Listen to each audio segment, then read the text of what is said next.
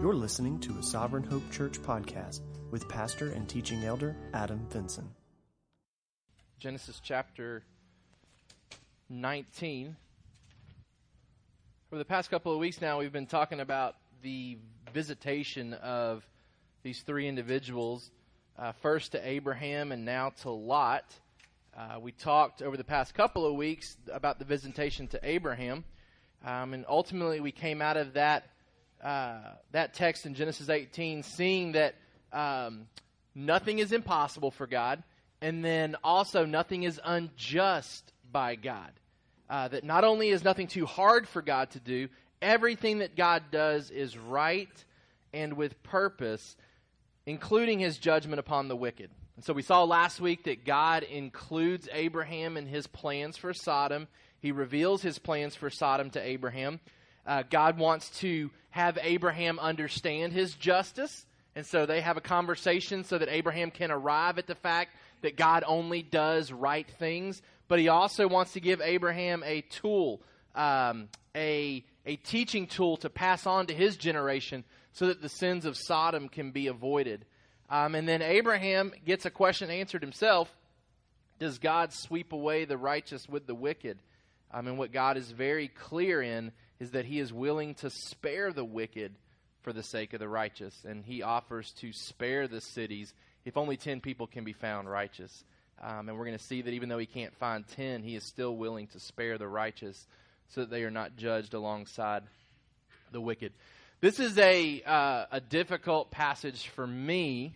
Um, and, we, and we reference this, and I, we'll go ahead and uh, turn there and read it briefly and come back to it. But in 2 Peter chapter 2,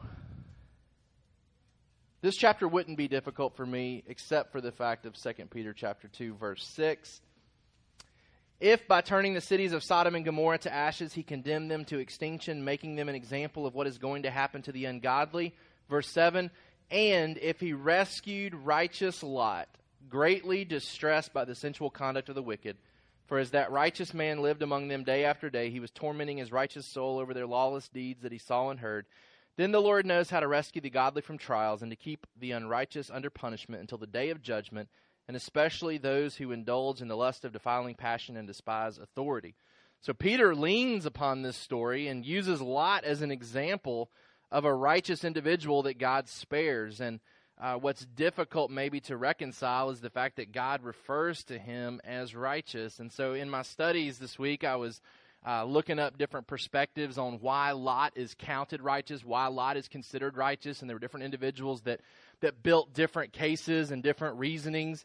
Um, but what I what I really stepped back and, and discovered and really allowed the Holy Spirit to to reveal to me in my own studies here uh, is the summary sentence for today. And so I want to post that on our TV for us. The story of Lot is an attack on any remaining beliefs inside of us that good works by us earn a righteous standing with God. The story of Lot is an attack on any remaining beliefs inside of us that good works by us earn a righteous standing with God. Because here's, here's what we're prone to do. We're prone to read this in 2 Peter and say, Lot's a righteous man. Let me go back and find his righteousness. Let me go back and see if I can discover what makes him a righteous man. And what we've, what we've failed to realize is that we've reverted back to a law system of salvation. Let me go find where, where Lot was obedient and why God should let him into his presence for eternity. And it's completely contrary to the gospel. Now, I don't think any of us would claim that good works get us to heaven. Like none of us would, would vocalize that probably, that we have to, to be good to be saved, that, that our righteous standing before God is based on our works, right? We would all say that, that Christ earns perfection for us. But when it comes to the story of Lot, we're very quick to revert back to a, a wrong way of thinking. Um, it, it's similar to some of those crime scenes where it looks like the, the individual has cleaned up the mess, and then you come in with some heavy duty lights and, and tools, and you find there's a lot of evidence still left. Or even worse, some of those articles that talk about how dirty your bathroom is and how when you flush your toilet, things spray around where your to- to- uh, toothbrush is, and you see, you're like, oh, it's gross. Like, it looks clean, but it's not clean. That, that's kind of like what this is we, we think we've come to a good, deep understanding of how the gospel works and it's based on Jesus, not based on us. And then we come to the story of Lot and we realize that there's still some, some things in our heart that need to be cleaned up when it comes to understanding the gospel because we're very quick to want to start trying to list how could we ever count this guy righteous? How could we ever count him righteous based on the things that he did? And it's the essence of the gospel that he can't be counted righteous, and nor can any of us be counted righteous based on our good deeds. In fact, Scripture is very clear that Abraham is not counted righteous because of anything that he did, but instead by believing what God was going to do. And so I want us to see this story. I want us to see the details of this story. I want to see what Peter's talking about in 2 Peter in light of this fact that Lot is counted righteous, and he's counted righteous the same way Abraham's counted righteous, and he's counted righteous the same way we're counted righteous. Not by his good works, not by his good deeds. All right, so we step into Genesis chapter 19.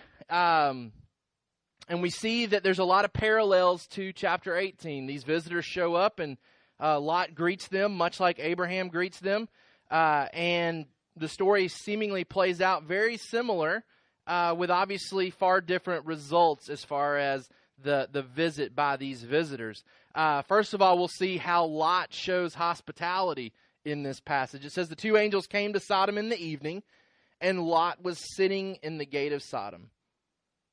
When Lot saw them, he rose to meet them and bowed himself with his face to the earth and said, My lords, please turn aside to your servant's house and spend the night and wash your feet. Then you may rise up early and go on your way.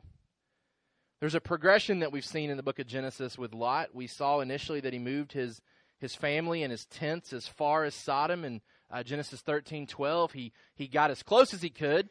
Um, he, he wanted to live there because the land was good. We then saw in 14 when Sodom is attacked and Abraham has to go rescue Lot and his family and the rest of the Sodomites, that he's actually living in Sodom, that he's dwelling there, that he's moved from the outskirts of the city into the city. And then what we find here in 19 is that he is sitting in the gate of Sodom. He's sitting in the gate of Sodom. And this is a focal point of cities during that time. It's where um, where the market was, where uh, a lot of matters of justice would have been settled.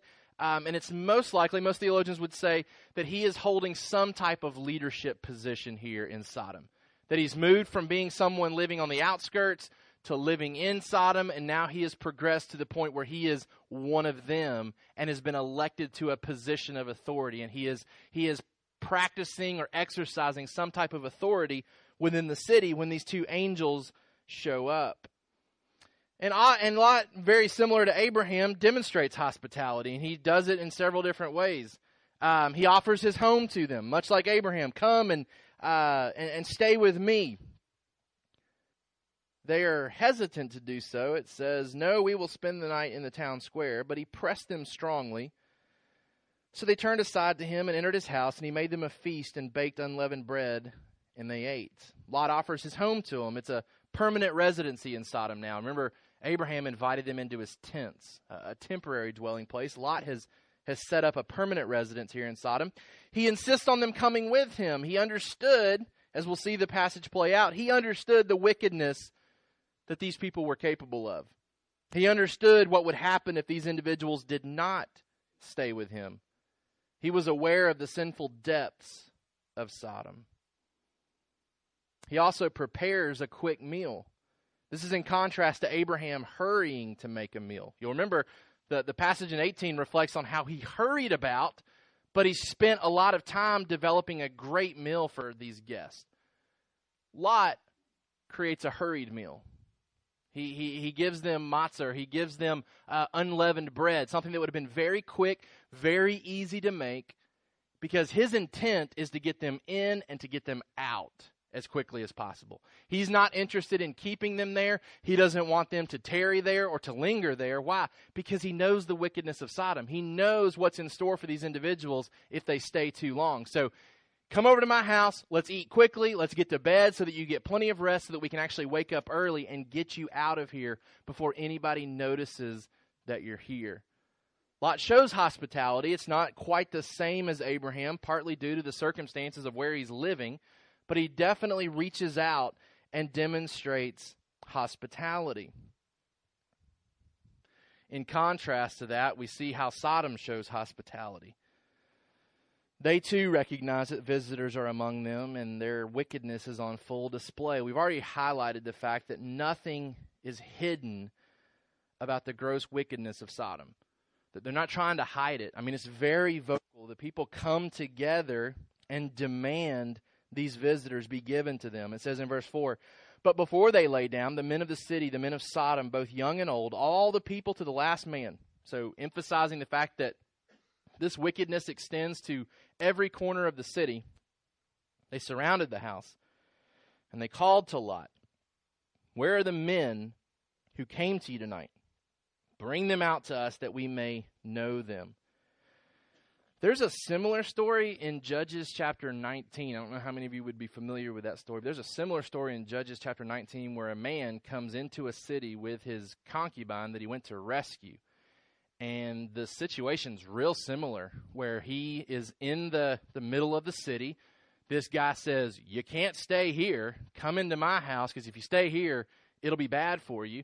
That house gets surrounded by individuals and they actually force the concubine outside in, instead of the man being given to this group of, of madmen um, and they abuse her and they kill her um, and so it's a real tragic account and real similar to this account. If you wanted to go back and read that and see how that played out, it's in Judges chapter uh, 19. But what we have here in this passage is that nothing is hidden about the gross wickedness of these people, it's on full display.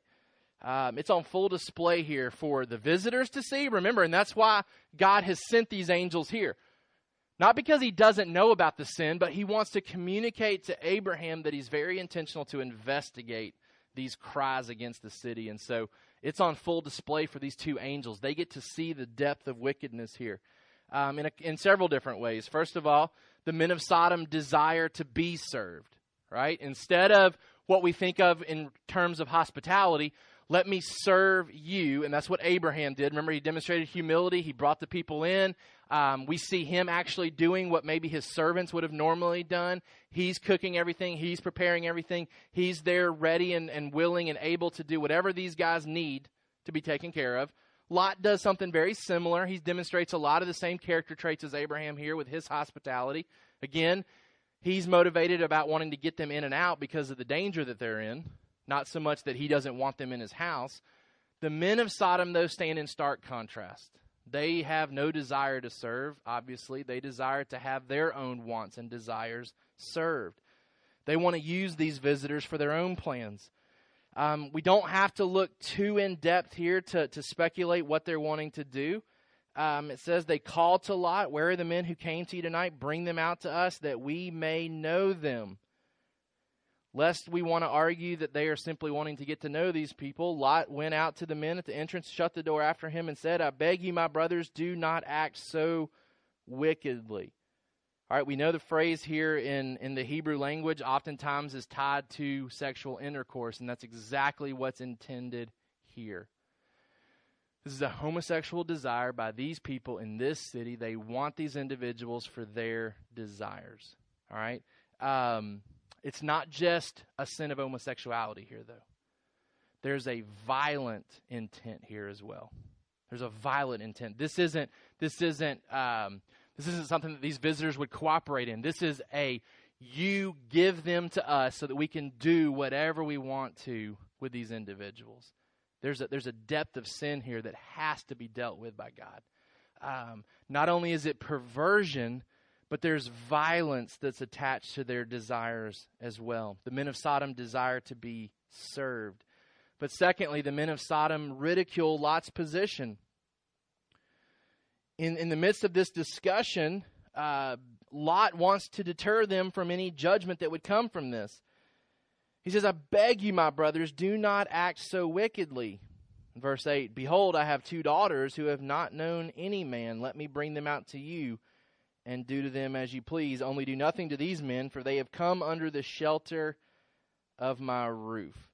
But they said, Stand back. And they said, This fellow came to sojourn, and he has become the judge. Now we will deal worse with you than with them. All right, so they're, they're disinterested in Lot's position of authority, And, and they even criticize him as being a, a moral judge all of a sudden here, wanting to rebuke them for their wicked intent. Um, and they want nothing of it. In fact, they want to uh, respond in an even worse way towards Lot. And so they ridicule his position. Um, perhaps he's in this position because of what Abraham had done for the city. You'll remember Abraham rescued the Sodomites, and it may be that Lot was granted special position of authority, even though he was a sojourner, even though he wasn't really born in Sodom. He may have been given some privileges because of what Abraham had done to rescue that city. Uh, but these people re- uh, revolt against him here. They want nothing to do with the things that he's trying to say to them. The men of Sodom threatened to do even worse to Lot. This indicates to us that they had wicked plans for their visitors. Right? He, the, the, the men say, Yeah, we have bad intentions for these visitors, but if you don't give them to us, we're going to do far worse to you than we intend to do to them. So there's even a, a, a an, an, inkling of understanding that what we want to do isn't right to these visitors. They threaten to do even worse to Lot. And number four, the men of Sodom pressed hard for what they wanted. They pressed hard for what they wanted. This is the same word used for how Lot pushed for the visitors to join him at home. You'll remember they said, "No, we'll stay in the city. We'll um, we don't want to trouble you and stay at your place." Uh, he said in verse three, but he pressed them strongly. We're going to see that this is kind of a running theme in this passage. People really being urged and forced to do things that they weren't going to do on their own. So Lot says, "No, no, no, you have to stay at my house." And then these people are pressing hard. No, no, no, no, Lot. We're not going to take no for an answer here. You will give us these individuals. You will provide them to us, or we're going to do worse to you. They pressed hard for it. Um, I think I think it's important to note that Lot's offering of his daughters is is motivated out of a desire to save his visitors, and we're going to come back to this. It's obviously uh, horrific that he would resort to this type of thinking. That here, here's the alternative. I think it's motivated out of, uh, in his mind, a lesser of the two evils. If, if he's got supernatural visitors here, and at some point he's going to pick up on this if he hasn't already, special people that have come to, to be with him, if it's one or the other, he's going to sacrifice flesh and blood to preserve the visitors that are in his house. All right, it's, it's obviously wrong. It's obviously not right, but it, it probably exonerates him a little bit if we put ourselves in his shoes. In his mind, he's thinking there's there's one of two choices here. If I don't do something, they're gonna they're gonna break my house down. Um, I, I'm I'm thinking on the on the fly here, trying to come up with something to get these guys to leave these visitors alone. Sodom obviously uh, is not showing the type of hospitality that Lot showed and uh, wanting to be served rather than to serve these individuals. And so that brings us to our third point how God demonstrates salvation by grace in this story. God doesn't have to stay long to know that Sodom is obviously deserving of the punishment that's coming. Verse 9, but they said, Stand back. And then in verse 10, uh, the men reached out their hands and brought Lot into the house with them and shut the door, and they struck with blindness the men who were at the entrance of the house, both small and great, so that they wore themselves out, groping for the door. Verse 12 Then the men said to Lot, Have you anyone else here, sons in law, sons, daughters, or anyone you have in the city? Bring them out of the place. For we are about to destroy this place, because the outcry against its people has become great before the Lord, and the Lord has sent us to destroy it. The angels give Lot opportunity to gather his family here. And this is by God's grace that He even extends this. Um, we don't know how many for sure Lot's uh, how many people make up Lot's family. Um, it may be that the reason the the angels suggest sons-in-laws and sons and daughters is because he has those family members. Remember, we talked about the fact that it's possible that there was enough in his family to make up the ten righteous. Um, what we know is that only two daughters and his wife leave with him. But there may have been others that, that Lot is not able to rescue. He goes to his sons in laws, it says um, in verse 14. So Lot went out and said to his sons in law who were to marry his daughters, Up, Get out of this place, for the Lord is about to destroy the city. But he seemed to his sons in law to be jesting. So his family members think he's joking, which is a testimony to the fact that his witness has been ineffective. Um, he has not done a great job of leading his family to trust in the same God that he trusts in, right? Because when God communicates, the only response there is laughing. You, have got to be joking. Like this, this, this isn't going to happen. This isn't capable of happening. You're, you're talking out of your mind, basically, is how his family members respond. But God graciously extends the opportunity to gather his family. Secondly, the angels press Lot to leave when he lingers. So the third account here of individuals being kind of pushed and forced to do something that they weren't doing on their own. Lot starts to linger here. He has the message of judgment, but it says in verse 15, as morning dawned, the angels urged Lot, saying, Up, take your wife and your two daughters who are here, lest you be swept away in the punishment of the city.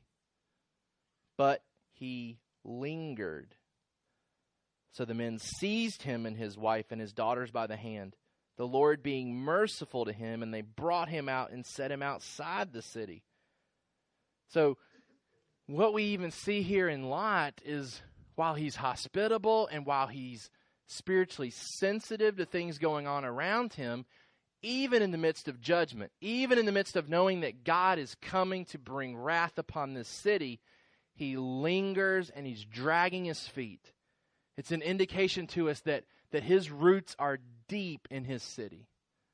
That, that he loves his city, he loves his life, he loves the, the community and the culture that he has built here over the past two decades. Uh, and, he, and he's not quick to leave it. And, and the angels are really having to, to push and, and force him to get out of town.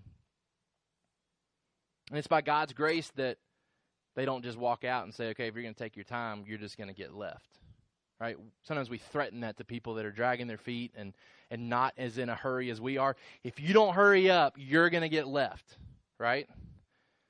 God's gracious here. He could have easily said, Look, if you're not that interested in leaving, then I'm not that interested in saving. But instead, he's very active and very proactive to get Lot and his family out of the city. It's by God's grace. And then we see more of God's grace in that he grants Lot's request to flee to Zoar. Verse 17, as they brought them out, one said, Escape for your life. Do not look back or stop anywhere in the valley. Escape to the hills, lest you be swept away. And Lot said to them, Oh no, my lords. Behold, your servant has found favor in your sight, and you have shown me great kindness in saving my life, but I cannot escape to the hills, lest the disaster overtake me and I die. Behold, this city is near enough to flee to, and it is a little one. Let me escape there. It is not a is it not a little one? And my life will be saved it, almost sounds like AJ's talking here, honestly. Like, he, he, he basically says, Can I go to this other city? It, it's just a little one.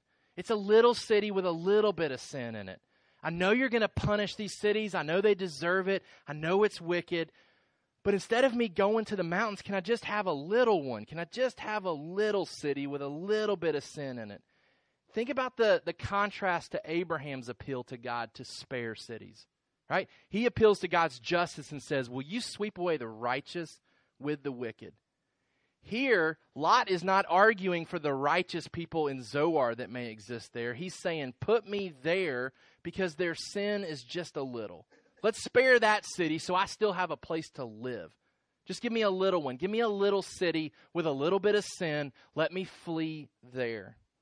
And God is very gracious in granting him this request not as much gracious to Lot, but gracious to that city. Gracious to that city on behalf of the righteous. Remember, God says, I will spare the wicked for the sake of the righteous if I can find 10. Here he's going to spare the city because of Lot and Lot being present in that city. It says, uh, verse 21, he said to him, Behold, I grant you this favor also, that I will not overthrow the city of which you have spoken. Escape there quickly, for I can do nothing you, till you arrive there. Therefore, the name of the city was called Zoar. It's interesting that he doesn't even think about returning to Abraham.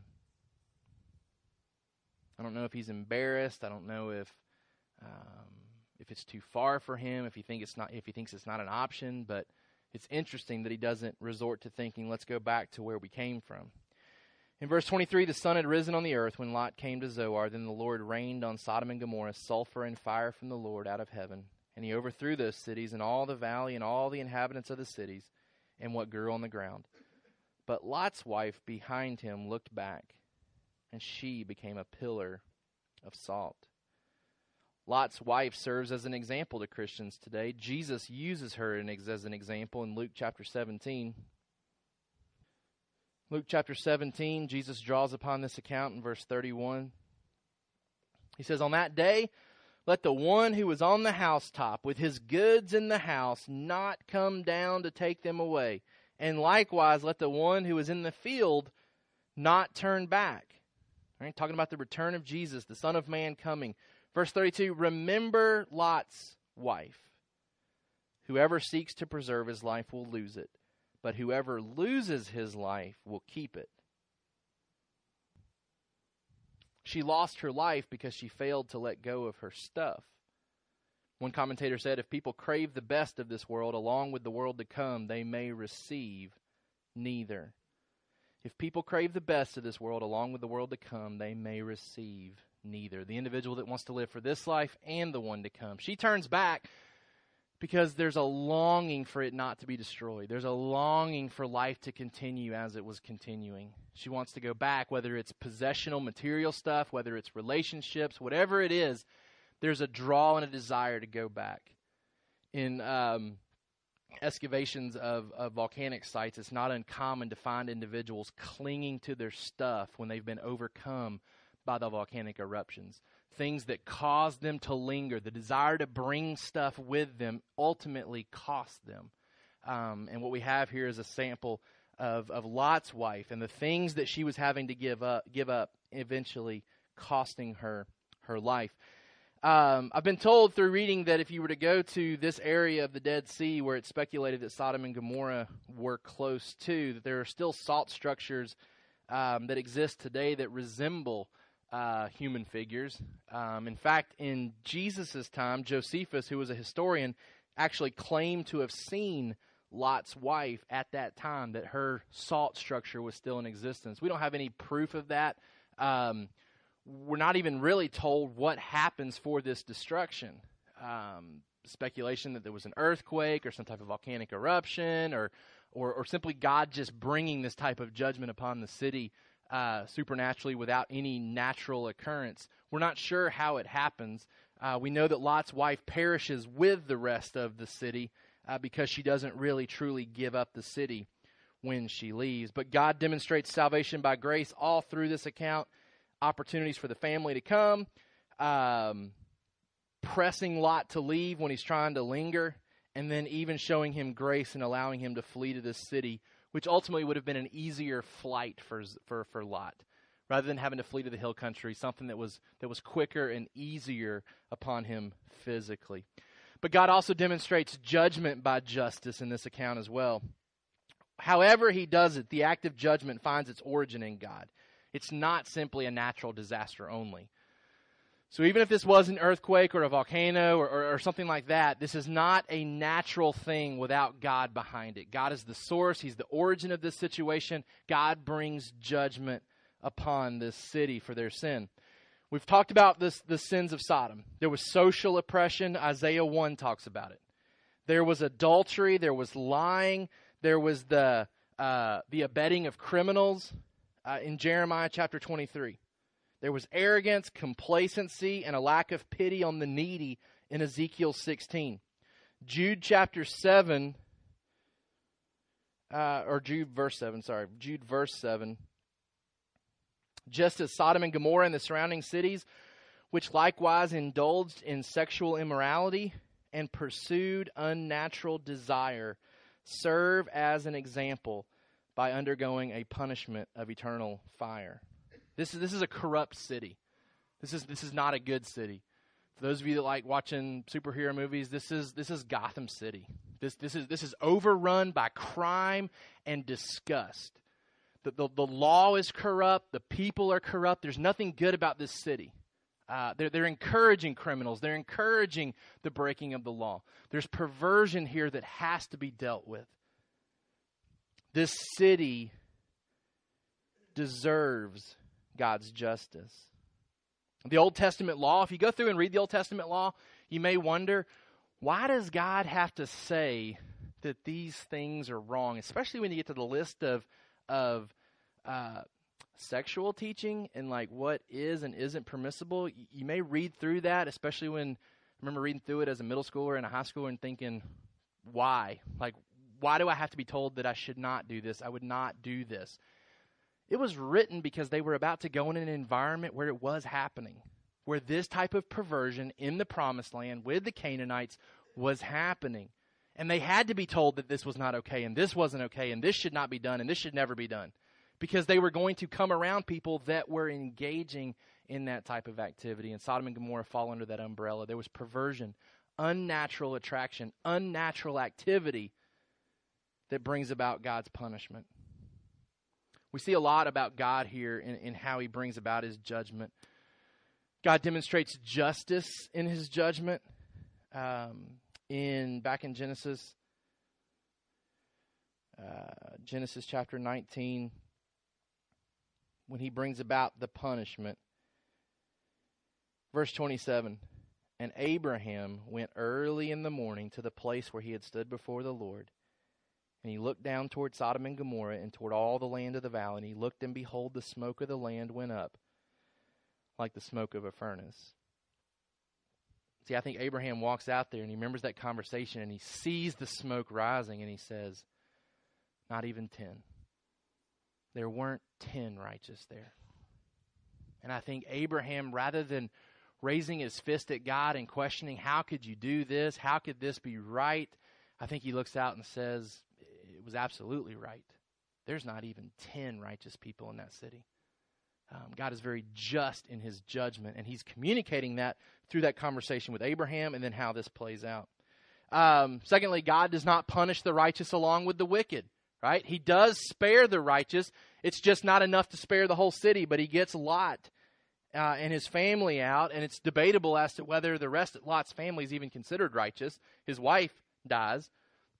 His two daughters, we we only know of what they uh, what they do in the cave. They're they're not counted righteous according to Scripture. So it may have been only one righteous in all of the city. Uh, God does not punish the righteous along with the wicked, though. 1929 says, uh, back in Genesis 19, so it was that when God destroyed the cities of the valley, God remembered Abraham, and he sent Lot out of the midst of the overthrow when he overthrew the cities in which Lot had lived. God spares the wicked for the sake of the righteous. He spared that city that Lot ends up fleeing to. And he was willing to spare more had there been more righteous. Number four, God does not bring judgment without careful investigation, as we've already talked about. He thoroughly investigated that situation. Number five, God avenges the oppressed by punishing the oppressors. Remember, we said that the cries of Sodom's wickedness had reached God? And we said that this wasn't necessarily, that there had to be people that weren't okay with what was going on in Sodom. And most likely it's people that had visited Sodom. These visitors that come to see Lot are not the only people that have ever visited the city. Because Lot knows this is what happens to visitors of our city. They're going to be attacked and there's going to be violent treatment towards them. So it's very likely that people had visited the city and maybe had been permitted to leave the city, but are crying out to the injustice and the oppression that they experienced in that city. And what's comforting to us is that God hears the oppressed and he deals with the oppressors here. He says, I will not tolerate the oppression that's happening in this city. People that demand to be served rather than serving themselves, rather than serving others. He says, there's wickedness that's happening here. There's oppression, and I will deal with the oppressors. Number six, God gives opportunities for repentance and salvation. So even in the midst of judgment, God extends the opportunity for repentance and salvation. Even to those that were born in Sodom, these men that are going to marry Lot's daughters are permitted to be saved if they'll only believe. Number seven, God brings thorough judgment when he decides to execute. Thorough judgment happens here. It says that he rained on Sodom and Gomorrah sulfur and fire from the Lord out of heaven, and he overthrew those cities and all the valley and all the inhabitants of the cities and what grew on the ground. I mean, this is devastation of flood proportions here. I mean, this is a, a complete wiping away of everything that's living in that area. It's a it's an isolated event. He doesn't do this to the whole earth, but he does do it thoroughly to this area. And then number 8, God allows the righteous to reap what they sow. All right? So, it's not just that Lot is doing all this all this stuff that we're going to talk about him doing and then he just gets off scot free, right? God allows the righteous to reap what they sow. Lot is allowed to rescue his family. Lot's allowed to take his family out of Sodom, but he can't take Sodom out of his family, right? He chose to live there. He chose to raise his family there. And even when he relocates them, it's too late. His wife can't let go, looks back, and she perishes he and his daughters flee Zoar. It says that they're not comfortable staying there. Why? Because he probably looks around and says, even a little bit of sin is probably going to bring God's judgment. So, however long they stay there, he eventually says, this place isn't going to be safe real long either. And so they leave and they flee up into the mountains. And what we find there is, is gross reasoning by his daughters that the only way we can bear children is to do so through our father. It says that um, Lot went up out of Zoar, lived in the hills with his two daughters, for he was afraid to live in Zoar, so he lived in a cave with his two daughters. And the firstborn said to the younger, Our father is old, and there is not a man on the earth to come in to us after the manner of all the earth. Come, let us make our father drink wine, and we will lie with him, that we may preserve offspring from our father. I have no idea why they still have wine, right? Like all their stuff has perished somehow when they gathered up the things that were important this was important to them right? They make it up into the to the hill country and we've got our wine and we've got each other and, and basically let's drown our sorrows up here. Um, and the daughters concoct this plan. I think they're probably feeling some of the same things that sarah was feeling even though they're far younger than sarah. Their identity is tied to their children and they don't have any and they don't have husbands. They were about to get married and now they're, they're not going to get married and the Bible says they haven't known a man, and so they've been waiting for this opportunity. And, and now they're not sure how far this devastation extends. And if they're fearful that Zoar, who are the only people that they, they know for sure are still alive, may perish as well, their reasoning is we're going to have to continue the human race somehow. We, we, we've got to contribute here. We've got to do something, or else we're all going to perish. And so uh, Similar to, to Noah and his family coming off the ark and being the only people, they maybe perceive themselves as the only people left as well, and so they concoct this plan to get pregnant from their father. Um, they realize that he's not going to agree to it, and so they have to uh, they have to get him drunk in, into a state where um, he's participating but not really aware of what's going on. This happens on back to back nights, and both children, uh, both daughters, are impregnated by him. Uh, this is a tragedy. Uh, this is uh, again him reaping what he has sown, um, and and the the two that are born here, Moab, uh, and then uh, Ben Ami. These these two produce uh, nations that will wreak havoc for the children of Israel moving forward. It's the Moabites that Balaam is interacting with that want to curse Israel and that want to bring down Israel and end up leading the men, remember, away from God to come worship their God and seduce them, and it brings judgment upon Israel. And God allows this to play out that way, and He allows Lot to reap what he's sown personally, loses his wife and, and loses his daughters, loses them from a spiritual standpoint, it seems and then their consequences continue to, to spiral down and down, and, and Abraham's descendants end up having to, to bear some of these consequences. But there's also a lot of God's grace in this because Ruth is a Moabite. Ruth comes from this, from this group of people. David comes from this group of people. Christ comes from this group of people. So even in the midst of, of sin and rebellion, God's grace and that, that thread of grace continues to run through Scripture tragedy in the cave, but God turns it for good.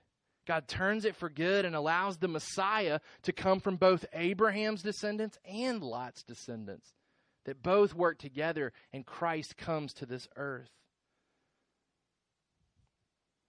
That's kind of the narrative and how the narrative plays out. But let's step back and, and look at it from a gospel perspective now.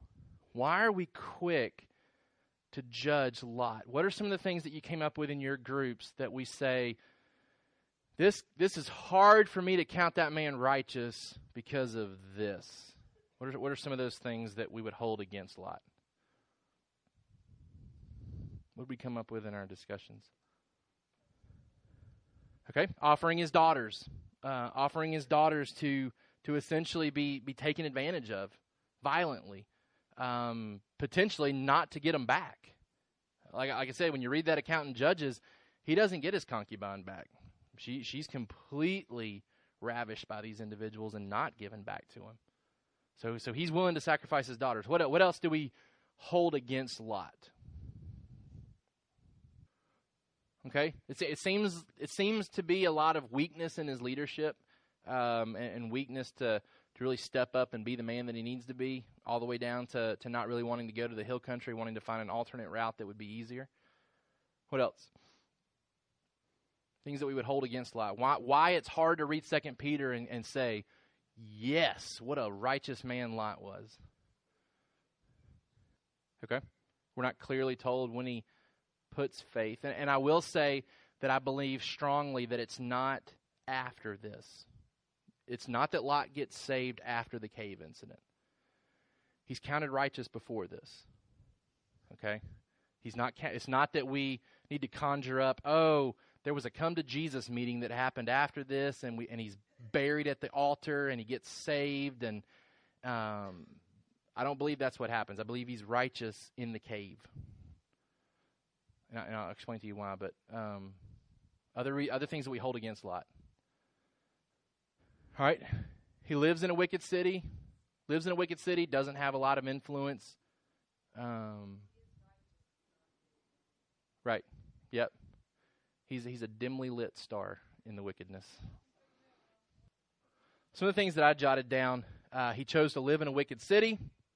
He offered up his daughters he gets drunk and gets his daughters pregnant. While the text says that he wasn't fully aware of what was going on, you know when he was fully aware? When he started to drink and to drink and to drink and to drink and, and allowed himself to be opened up to this type of behavior, which is why Scripture warns against drunkenness, right? Um, doesn't prohibit drinking, doesn't demand that we're not allowed to partake, but, but offers a lot of serious caution about knowing when one is to stop because it opens up us to behaviors that I believe Lot is accountable for because he made the choice to put himself in that type of position. Um, but this is real similar to what we see with Noah and his son Ham. Remember, Noah gets drunk, and then we're not told really anything except that something happened in that tent that wasn't okay. Um, but it was tied to Noah getting drunk. Number four, he was ineffective in his witness, right? He lives in a wicked city and, and doesn't do a whole lot to change that wicked city. Um, you you would you would step back and say, surely there's ten people righteous. I mean, he's been living there for a couple of, of decades. Surely there's ten people that he's influenced. Um, it's also interesting that he's not that much different than the people that just got burned up in Sodom, right? They were burned up for perversion, sexual perversion that just now happens again in the cave, right? Like Sodom's being reborn in the cave. We just dealt with perversion, and now the people that I've saved are involved in perversion as well. I want you to see something, though. And I, and I think it's important because I think perspectives are everything in this, in this case. But if we go back to 2 Peter, verse 2, or chapter 2, verse 6, if by turning the cities of Sodom and Gomorrah to ashes, he condemned them to extinction, making them an example of what is going to happen to the ungodly. And if he rescued righteous Lot, greatly distressed by the sensual conduct of the wicked. For as that righteous man lived among them day after day, he was tormenting his righteous soul over their lawless deeds, what he saw and heard.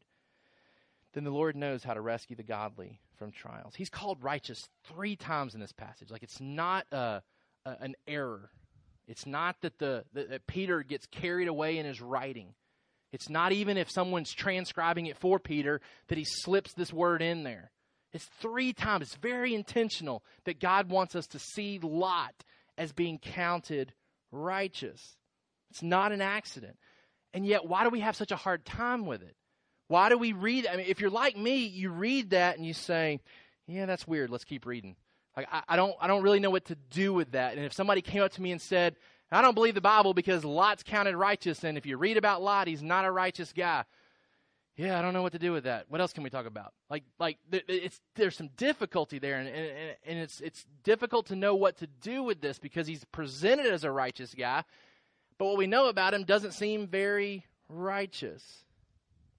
But what I want us to see in kind of wrapping this up this morning is that Lot isn't as different from Abraham as we want to believe that he is. They're both righteous. And the behavior that we want to hold against Lot isn't that different than what Abraham's engaged in. Look at it. Abraham versus Lot. Is anyone really righteous? Both experience difficulty in leaving their homes, right? Lot lingers. They have to say, Get out, get out, get out. No, really, get out.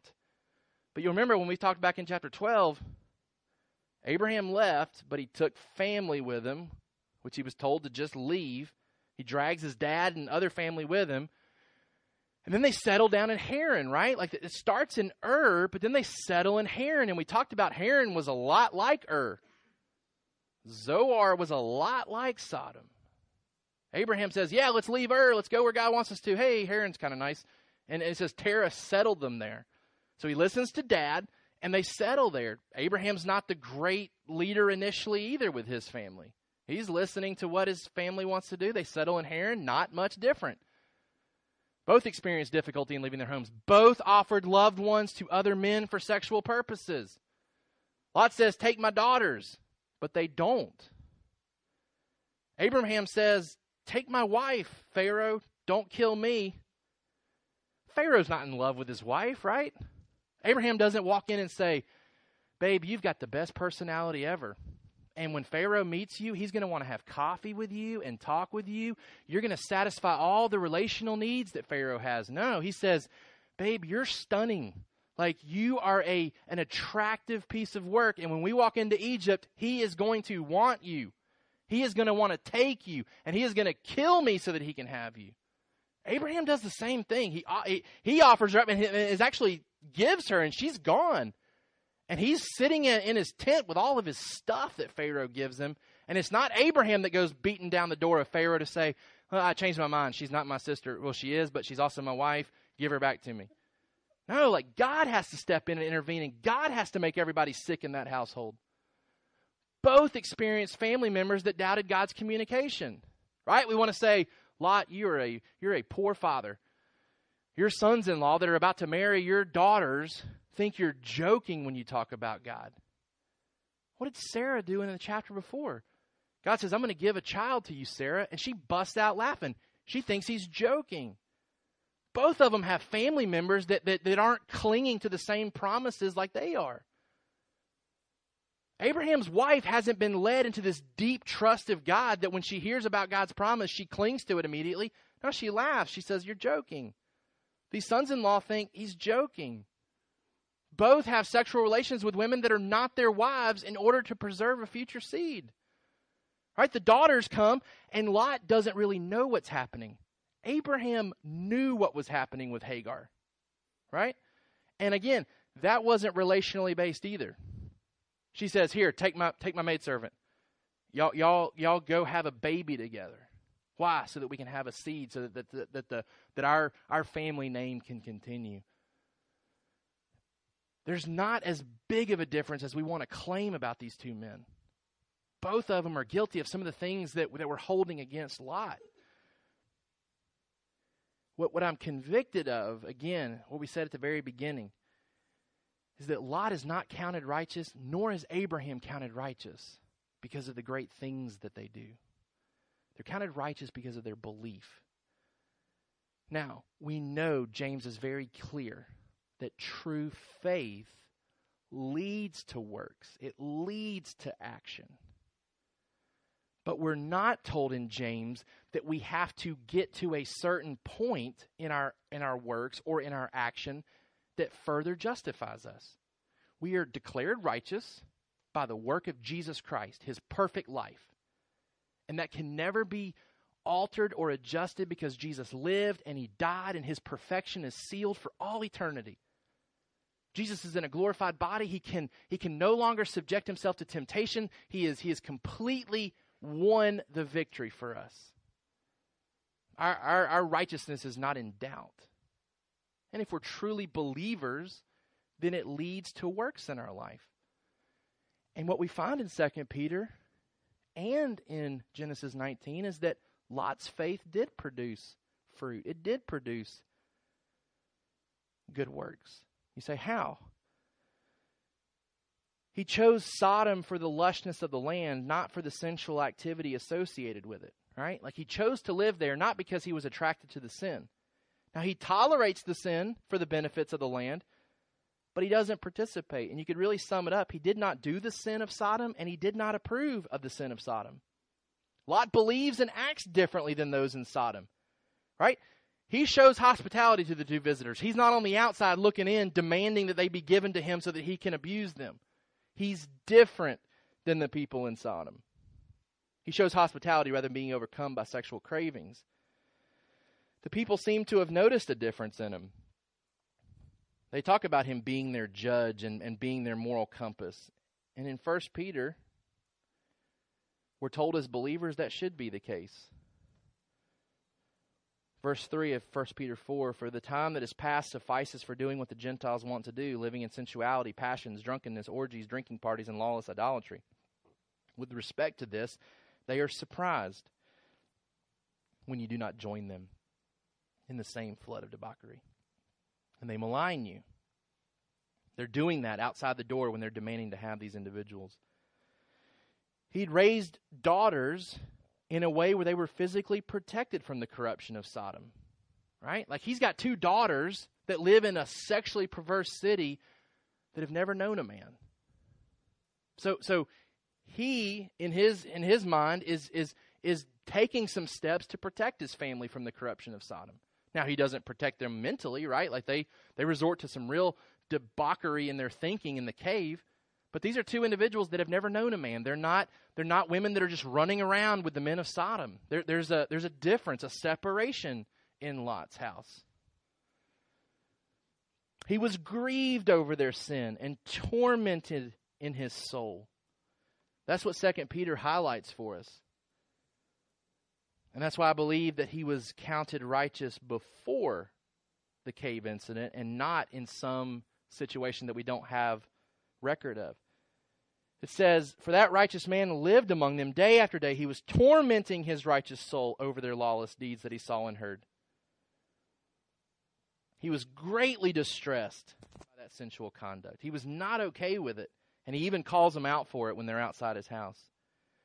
And then ultimately, he believed God would punish the city and left. It's not a great list. Like, it's not a a strong list for why we would say this man is righteous. But we're not looking for a list. And praise be to God, we're not looking for a list for ourselves. Because if my salvation is based on the things that I've done, then I will fall far short of his glory. And scripture is very clear about that. Titus chapter 3 verse 5. Or verse 3. For we ourselves were once foolish, disobedient, led astray, slaves to various passions and pleasures, passing our days in malice and envy, hated by others and hating one another. But when the goodness and the loving kindness of God our Savior appeared, He saved us, not because of works done by us in righteousness. So we ought to look at Lot and say, that doesn't make any sense. That doesn't make any sense that he can be counted righteous if we're basing it on his good works of righteousness, but we're not but according to his own mercy, by the washing of regeneration and renewal of the Holy Spirit, whom he poured out on us richly through Jesus Christ our Savior, so that being justified by his grace, we might become heirs according to the hope of eternal life. It's the gospel that we're not saved by our righteous good works. We're not, Abraham wasn't, Lot wasn't either. Some application thoughts for us. First of all, are we tortured by the sin of those around us? We, we want to throw Lot into this subcategory. Hey, there's people that have faith, and then there's Lot who kind of has faith, and it's still enough to count him righteous. If Peter was writing about us, would he write that we're tortured by the sins of those around us? Or are we far more complacent in our perspective about how we view the sins of those around us and the sins of our culture? Are we raising our children to have the same grieving spirit that we have regarding the sin around us? Even if we are the type of person that would say, yeah, as humbly as possible, if Peter were to write about me, he would write that I am tormented and grieved over the sin that I see. Are we raising our children effectively to see that same grief? Because Lot seemingly doesn't with his daughters because of what they participate in with the cave. Are we raising our children to have the same grieving spirit we have regarding the sin around us? And then are we content to simply not be like the world? See, when I think about Lot and I think about a guy who lived in a corrupt city but didn't do the things of that city, it sounds a lot like American Christianity. I mean, could any of us who have lived, a lot of us have lived in this area for a while now, can any of us claim more than 10 righteous people because of our influence in this area? Because we live in a pretty corrupt area too. And we could list the gross sins that, that are seemingly to- tolerated in our culture sexual perversion, even. Are we just like Lot, though? Are we just content to not, we're not doing those things? Why do we feel like we're any better than Lot? And the application thought I want to leave you with is that rather than questioning God for counting Lot righteous, let us praise him. For many of us are more like Lot than we are Abraham. I feel like that's where I'm at. Um, you know, I, to. I want to be a man of faith. I want to be a man that, that would belong in, in the hall of faith in Hebrews. Um, I think oftentimes I'm I'm content to be a guy who lives in the world and I'm just I don't do the things that the world does, but I tolerate it and I and I enjoy the world that I live in. I just don't do those things much like Lot. Lot enjoyed Sodom. He doesn't want to leave it. Seems to have set up a nice life for himself there. He's not doing the things that everybody else is doing, and, and, he, and he encourages others not to do it when they visit the city. I want to be more than that, and, and I think we want Lot to be more than that as well. I think rather than questioning God for counting Lot, we need to praise Him because if we're honest with ourselves, we probably fall more into the Lot category than we do the Abraham category. But in, in, in, in closing, I really want us to wrap our minds around the fact that if we can get to the point where we're not offended that Lot is counted righteous, that we don't read that and kind of squirm a little bit, when we get to the point that that's not uncomfortable, I think that's when we've gotten to a point where we really understand that salvation is by grace and not by works. Because, like I said, we want to revert back to this old way of thinking and we want to start listing off well, did Lot do anything to be counted righteous? And that's so contrary to the gospel for us to think that way. so contrary for, to the gospel for us to think that way. So, so what I want you to leave with today, um, if you don't hear, if you don't hear anything else that I've said, is that I want you to allow the story of Lot to attack that remaining belief system inside of you that would say that good works earns our righteous standing before God, because it doesn't. If it did, Lot wouldn't be counted righteous. But praise be to God that he is counted righteous because he believed in the God of Abraham and it produced some work in his life. Maybe not to the level that we would desire to see in, in others, but Peter said he was he was grieved over the sins of others. He lived in it. He wasn't okay with it. He didn't do it. There was work that was produced. There was good works that flowed out of his true belief. We can praise God for that. Let's pray. Father, we come to you and we, we want to ask that you would continue to uh, to clean our hearts to remove any false understanding about you. God, I confess that, that the story of Lot is a struggle for me still.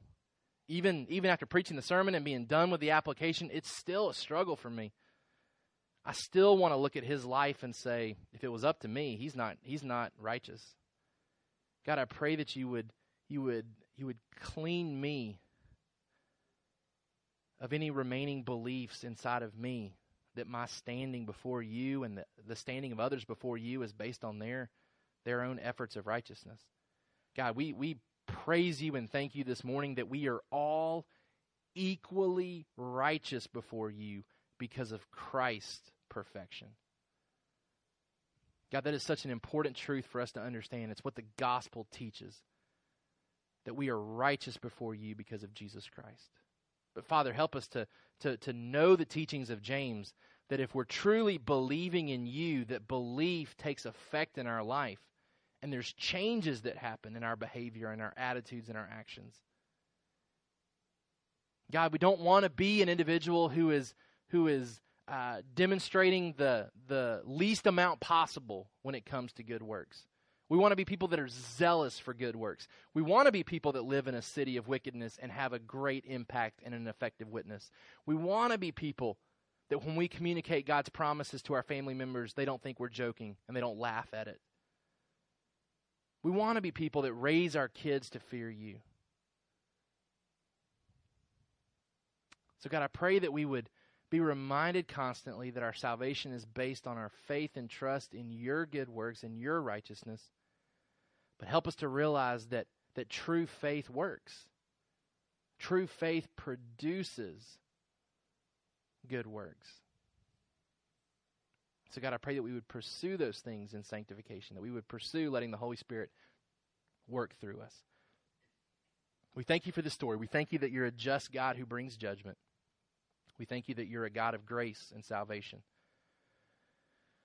We're thanking you that you're a God who counts people righteous because they believe in you. Give us increased faith in you this week. We ask these things in Jesus' name. Amen. Thank you for listening to the Sovereign Hope Church podcast. We trust that you've been encouraged by the word. For more information about our church, please visit our website at www.sovhope.org. Again, that's www.sovhope.org.